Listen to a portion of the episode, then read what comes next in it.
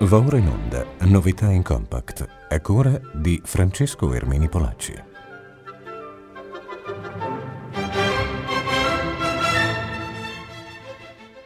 Care ascoltatrici, cari ascoltatori di Rete Toscana Classica, eccoci qui giunti alle puntate di dicembre, puntate che, come ormai sappiamo, da tradizione, da lunga tradizione verrebbe da dire, cioè da quando esiste Rete Toscana Classica, quindi dal 2002, e anche Novità in Compact è una rubrica che è stata varata subito con l'occasione. Dicevo, da allora le trasmissioni di dicembre sono esclusivamente dedicate a ripercorrere quali siano state le migliori registrazioni discografiche uscite sul mercato, magari anche per prendere spunto per qualche regalo di Natale. E sicuramente una pubblicazione che ha tutte le carte in regola come regalo natalizio è questa che ho davanti a me, un cofanetto pubblicato dalla HDB Sonus, cioè l'etichetta dell'Accademia Bizantina.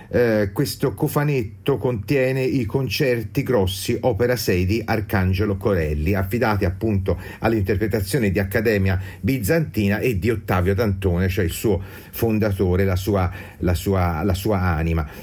Un cofanetto deluxe verrebbe da dire, in edizione limitata, che raccoglie 2 CD appunto con i concerti grossi opera 6 di Corelli, un dettagliato libretto di un'ottantina di pagine ricco di approfondimenti, fotografie, immagini e curiosità che illustrano il percorso interpretativo in queste pagine, alle quali appunto l'Accademia Bizantina è legata fra l'altro da lunga frequentazione. Sui leggii, anche questa è una particolarità, l'edizione critica a cura di Bernardo Ticci, ci sono anche dei suoi interventi all'interno appunto del booklet. Sono letture contrassegnate dal garbo, dalla fantasia, dalla scorrevolezza, dalla vivacità e anche da una piacevolezza che sta ben lontana da ogni tipo di intento dimostrativo e che ci mostra quanto la musica di Arcangelo Corelli sia davvero senza tempo. Qui ci troviamo di fronte a dei capolavori indiscutibili nel genere del concerto grosso, quello che all'epoca fra l'altro fu uno dei più grossi successi editoriali. Questo progetto fra l'altro va di pari passo con un visual album che praticamente consiste in una serie di immagini che sono abbinate ai brani di questi concerti, ad alcuni brani di questi concerti grossi di Arcangelo Corelli. Li si possono vedere su YouTube accedendo anche direttamente dal sito della Accademia Bizantina. Direi di passare subito a un ascolto e per voi ho scelto dal concerto grosso in fa maggiore numero 12, l'ultimo di questa opera 6, la Giga in tempo allegro. Ad eseguirla sono dunque l'Accademia Bizantina e Ottavio Dantone.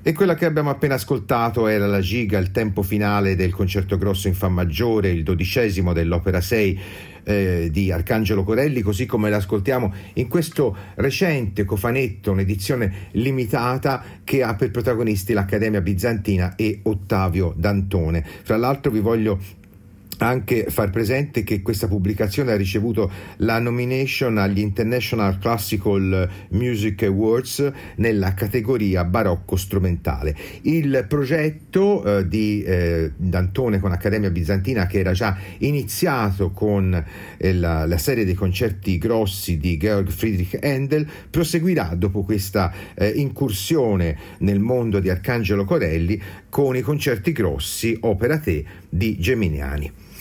E continuiamo con le nostre segnalazioni.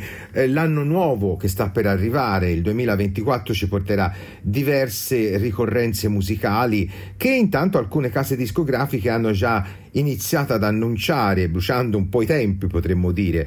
Ad esempio, una delle ricorrenze che viene già ampiamente festeggiata è il bicentenario della nascita di Anton Bruckner. Vi segnalo diverse pubblicazioni da questo punto di vista. Per esempio, Andris Nelsons ha appena completato il ciclo delle sinfonie in abbinamento con brani di Wagner alla testa della Gewandhaus Orchester di Lipsia per la Deutsche Grammophon. Sono letture interessanti, moderne, vibranti di energia. Poi abbiamo anche, e ne abbiamo parlato, un cofanetto della RCO Live, l'etichetta della Royal Concertgebouw Orchestra, che raccoglie la storia bruckneriana di questa orchestra attraverso una serie di registrazioni dal vivo realizzate fra il 1972 e il 2012 con direttori come Eugen Joachim, Zubin Mehta, Maris Janssons, Klaus Tensdet, insomma un prezioso cofanetto storico. Ma è giunta anche a completamento l'integrale sinfonica, che per la prima volta è stata realizzata dai Wiener Philharmoniker sotto la guida di un solo direttore. Questo direttore è Christian Thielemann. La proposta ci viene dalla Sony Classical e in queste interpretazioni si ammira una cura davvero straordinaria del suono, un suono sempre bello, la concezione trasparente di Thielemann, che sa sempre unire alla chiarezza la potenza, senza nessun tipo di incertezza, ma anche senza nessuna enfasi. È un Bruckner direi di riferimento. Una delle ultime uscite riguarda la sinfonia numero 9, l'ultima sinfonia. Io da questa sinfonia vi faccio ascoltare lo scherzo, il secondo movimento, in questa interpretazione di Christian Thielemann sul podio dei Wiener Philharmoniker.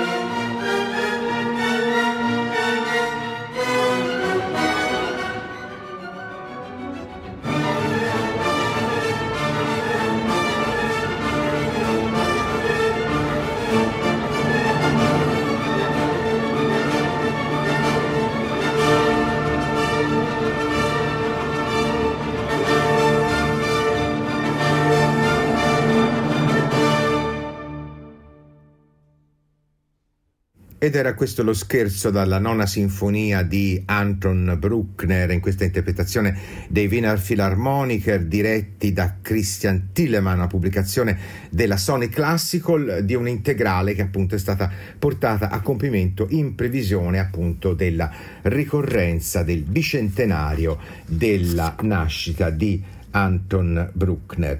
Ma a proposito di ricorrenze, di anniversari, di ricorrenze, prossime venture, non potevamo non parlare di Giacomo Puccini. Il 2024 sappiamo porterà la centenario della morte del grande maestro, e lo faccio allora parlandovi della Turandot, che è stata realizzata dai complessi dell'Accademia Nazionale di Santa Cecilia sotto la guida di Antonio Pappano per l'etichetta Warner Classics. È un live, è un'edizione da segnalare, fra l'altro, perché permette la possibilità di ascoltare l'originale finale di Franco Alfano, quello cioè senza gli interventi, non sempre fra l'altro legittimi, di Arturo Toscanini, e che hanno portato poi alla versione che solitamente ascoltiamo. Questa è la versione precedente. Il cast vocale di questa Turandot della Warner Classics annovera nomi di primo piano. Abbiamo Sandra Radvanovsky come Turandot, Jonas Kaufmann Calaf, Ermonela Jaho Liu, Michele Pertusi Timur, ed è un cast appunto assolutamente fatto di stelle, ma è anche, questo va detto, un po' discontinuo nella resa. E allora il punto di forza di questa edizione va, a mio avviso, ricercato e individuato nella direzione di Antonio Pappano, che è autore di una lettura vissuta sulla propria pelle, che tiene sempre viva la tensione, di uno spiccato senso teatrale che trova il pieno coinvolgimento dei complessi corali e orchestrali dell'Accademia Nazionale di Santa Cecilia. Un ascolto, il finale appunto di Turandot, in questa interpretazione di Antonio Pappano sul podio dell'orchestra e del coro dell'Accademia Nazionale di Santa Cecilia.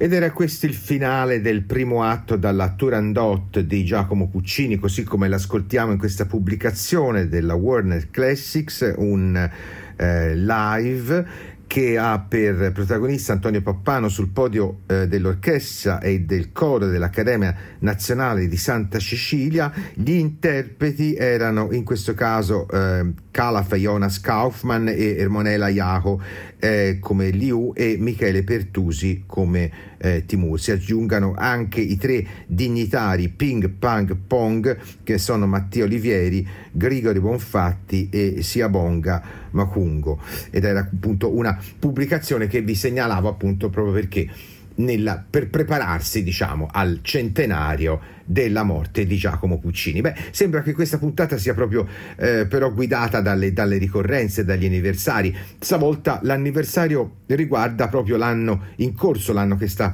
per finire. Questo 2023, doppia ricorrenza che riguarda Sergei Rachmaninoff, 150 anni dalla nascita, 80 anni dalla morte. E certo per onorare questa importante ricorrenza di un compositore che fortunatamente sta riconquistando un po' la palma dell'attenzione, no? Dopo anni di una storiografia che l'aveva relegato un po' in un cantuccio, dicevo, per festeggiare questa ricorrenza niente di meglio che del box della Deutsche Grammophon che si intitola Destination Rachmaninoff e che raccoglie i 4 concerti per pianoforte, la rapsodia su un tema di Paganini e anche alcune trascrizioni, fra cui il celeberrimo Vocalise, tutti nelle interpretazioni di Daniil Trifonov al pianoforte, Yannick Nézet-Séguin alla testa della Philadelphia Orchestra. Un cofanetto, anche questo ideale come strenna natalizia, fatto di 3 CD e un Blu-ray disc audio che contiene fra l'altro tutte queste interpretazioni. E sono interpretazioni che mostrano da una parte lo smalto di Daniil Trifonov e anche la sua capacità di adattarsi alla diversa scrittura di queste pagine. Penso ai concerti per pianoforte e orchestra di Rachmaninoff. Trifonov sa essere introspettivo nel tempo lento del celeberrimo secondo, ma sa essere anche demoniaco nella rapsodia su un tema di Paganini. E poi c'è da rammentare anche la sintonia che si crea con Yannick Nézet-Séguin, un direttore davvero di grande intelligenza musicale che con la sua direzione punta alla chiarezza, alla delicatezza e all'occorrenza sa essere incalzante senza mai scivolare in quella retorica che un po' è stata il danno per una corretta compressione della musica di Sergei Rachmaninoff.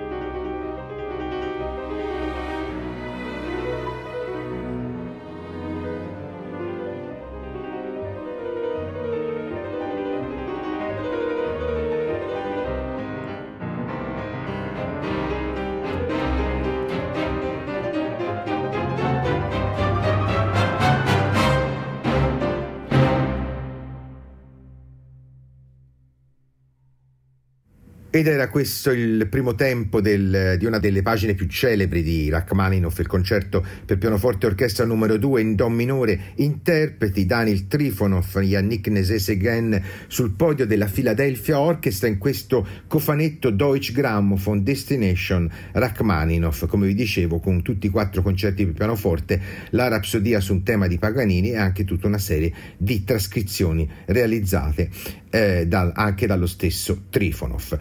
E passiamo invece adesso all'ambito strettamente cameristico, ricordando un CD pubblicato dalla Alpha Classics intitolato Infinite Voyage, Viaggio Infinito, ed è l'ultima registrazione del quartetto Emerson, di questa importante formazione americana che si è ritirata dalle scene dopo oltre 47 anni di gloriosa e ininterrotta attività, si è ritirata tenendo pochi concerti lo scorso ottobre, e congiuntamente è stato licenziato sul mercato questo CD, che è un percorso nella musica fra la fine dell'Ottocento e gli inizi del Novecento. Vi troviamo di fatti il ciclo Melancolie, opera 13 di Paul Hindemith, il quartetto l'opera 3 di Berg, la chanson perpétuelle di Ernest Chausson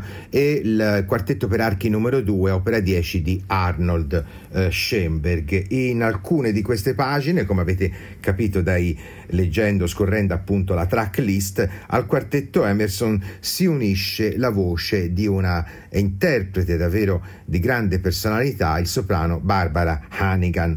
Barbara Hannigan ha una frequentazione, un sodalizio artistico lungo con il quartetto Emerson, e dunque ho pensato di farvi ascoltare, come testimonianza di questo CD della Alpha Classics, che vi segnalo fra i migliori CD di quest'anno, la Chanson Perpétuelle di Ernest Chausson, che è una pagina affrontata più volte proprio da Barbara Hannigan con il quartetto Emerson, che qui abbiamo, alla quale partecipa anche, per necessità ovviamente di organico, anche il pianoforte di Bertrand de Chamayou. E allora l'ascoltiamo, la Chanson Perpétuelle opera 37 di Ernest Chausson, Emerson String Quartet, Barbara Hannigan, Bertrand Chamayou.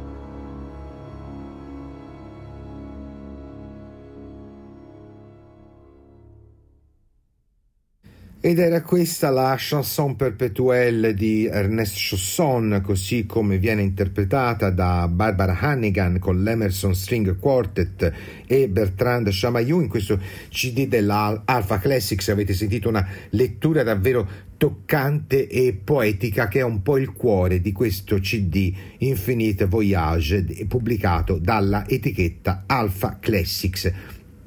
E passiamo adesso a un CD solistico, un CD pubblicato da Brilliant Classics, etichetta a molti di voi molto nota, e un CD interamente dedicato alla musica di Johann Sebastian Bach. Ma è un Bach però particolare, va detto, perché riportato alla dimensione sonora della sola chitarra.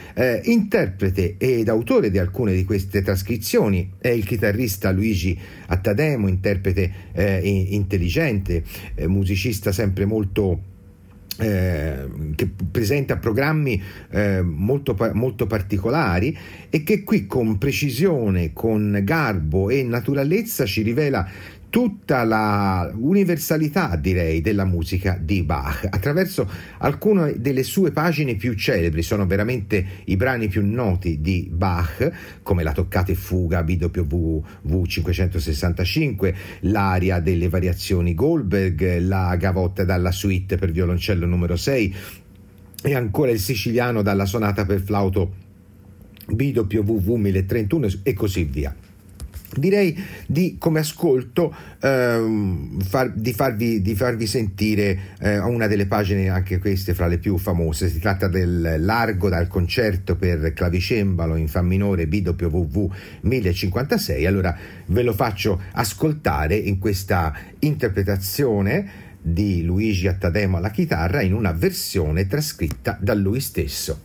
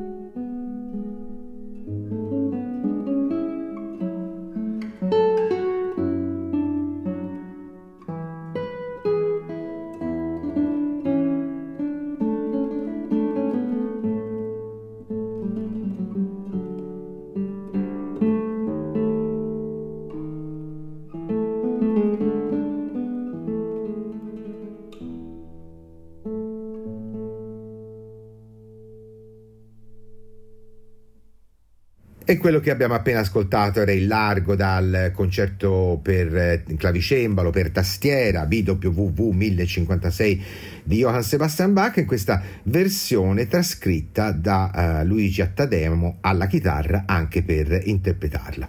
Bene, direi che si conclude qui con questo ascolto, questa prima panoramica sulle migliori registrazioni del 2023, ma naturalmente la panoramica non si esaurisce in questa puntata, l'appuntamento è per il prossimo 21 dicembre e da Francesco Ermini Polacci intanto un saluto e un buon proseguimento di ascolto con i nostri programmi di Rete Toscana Classica. Abbiamo trasmesso Novità in Compact a cura di Francesco Ermini Polacci.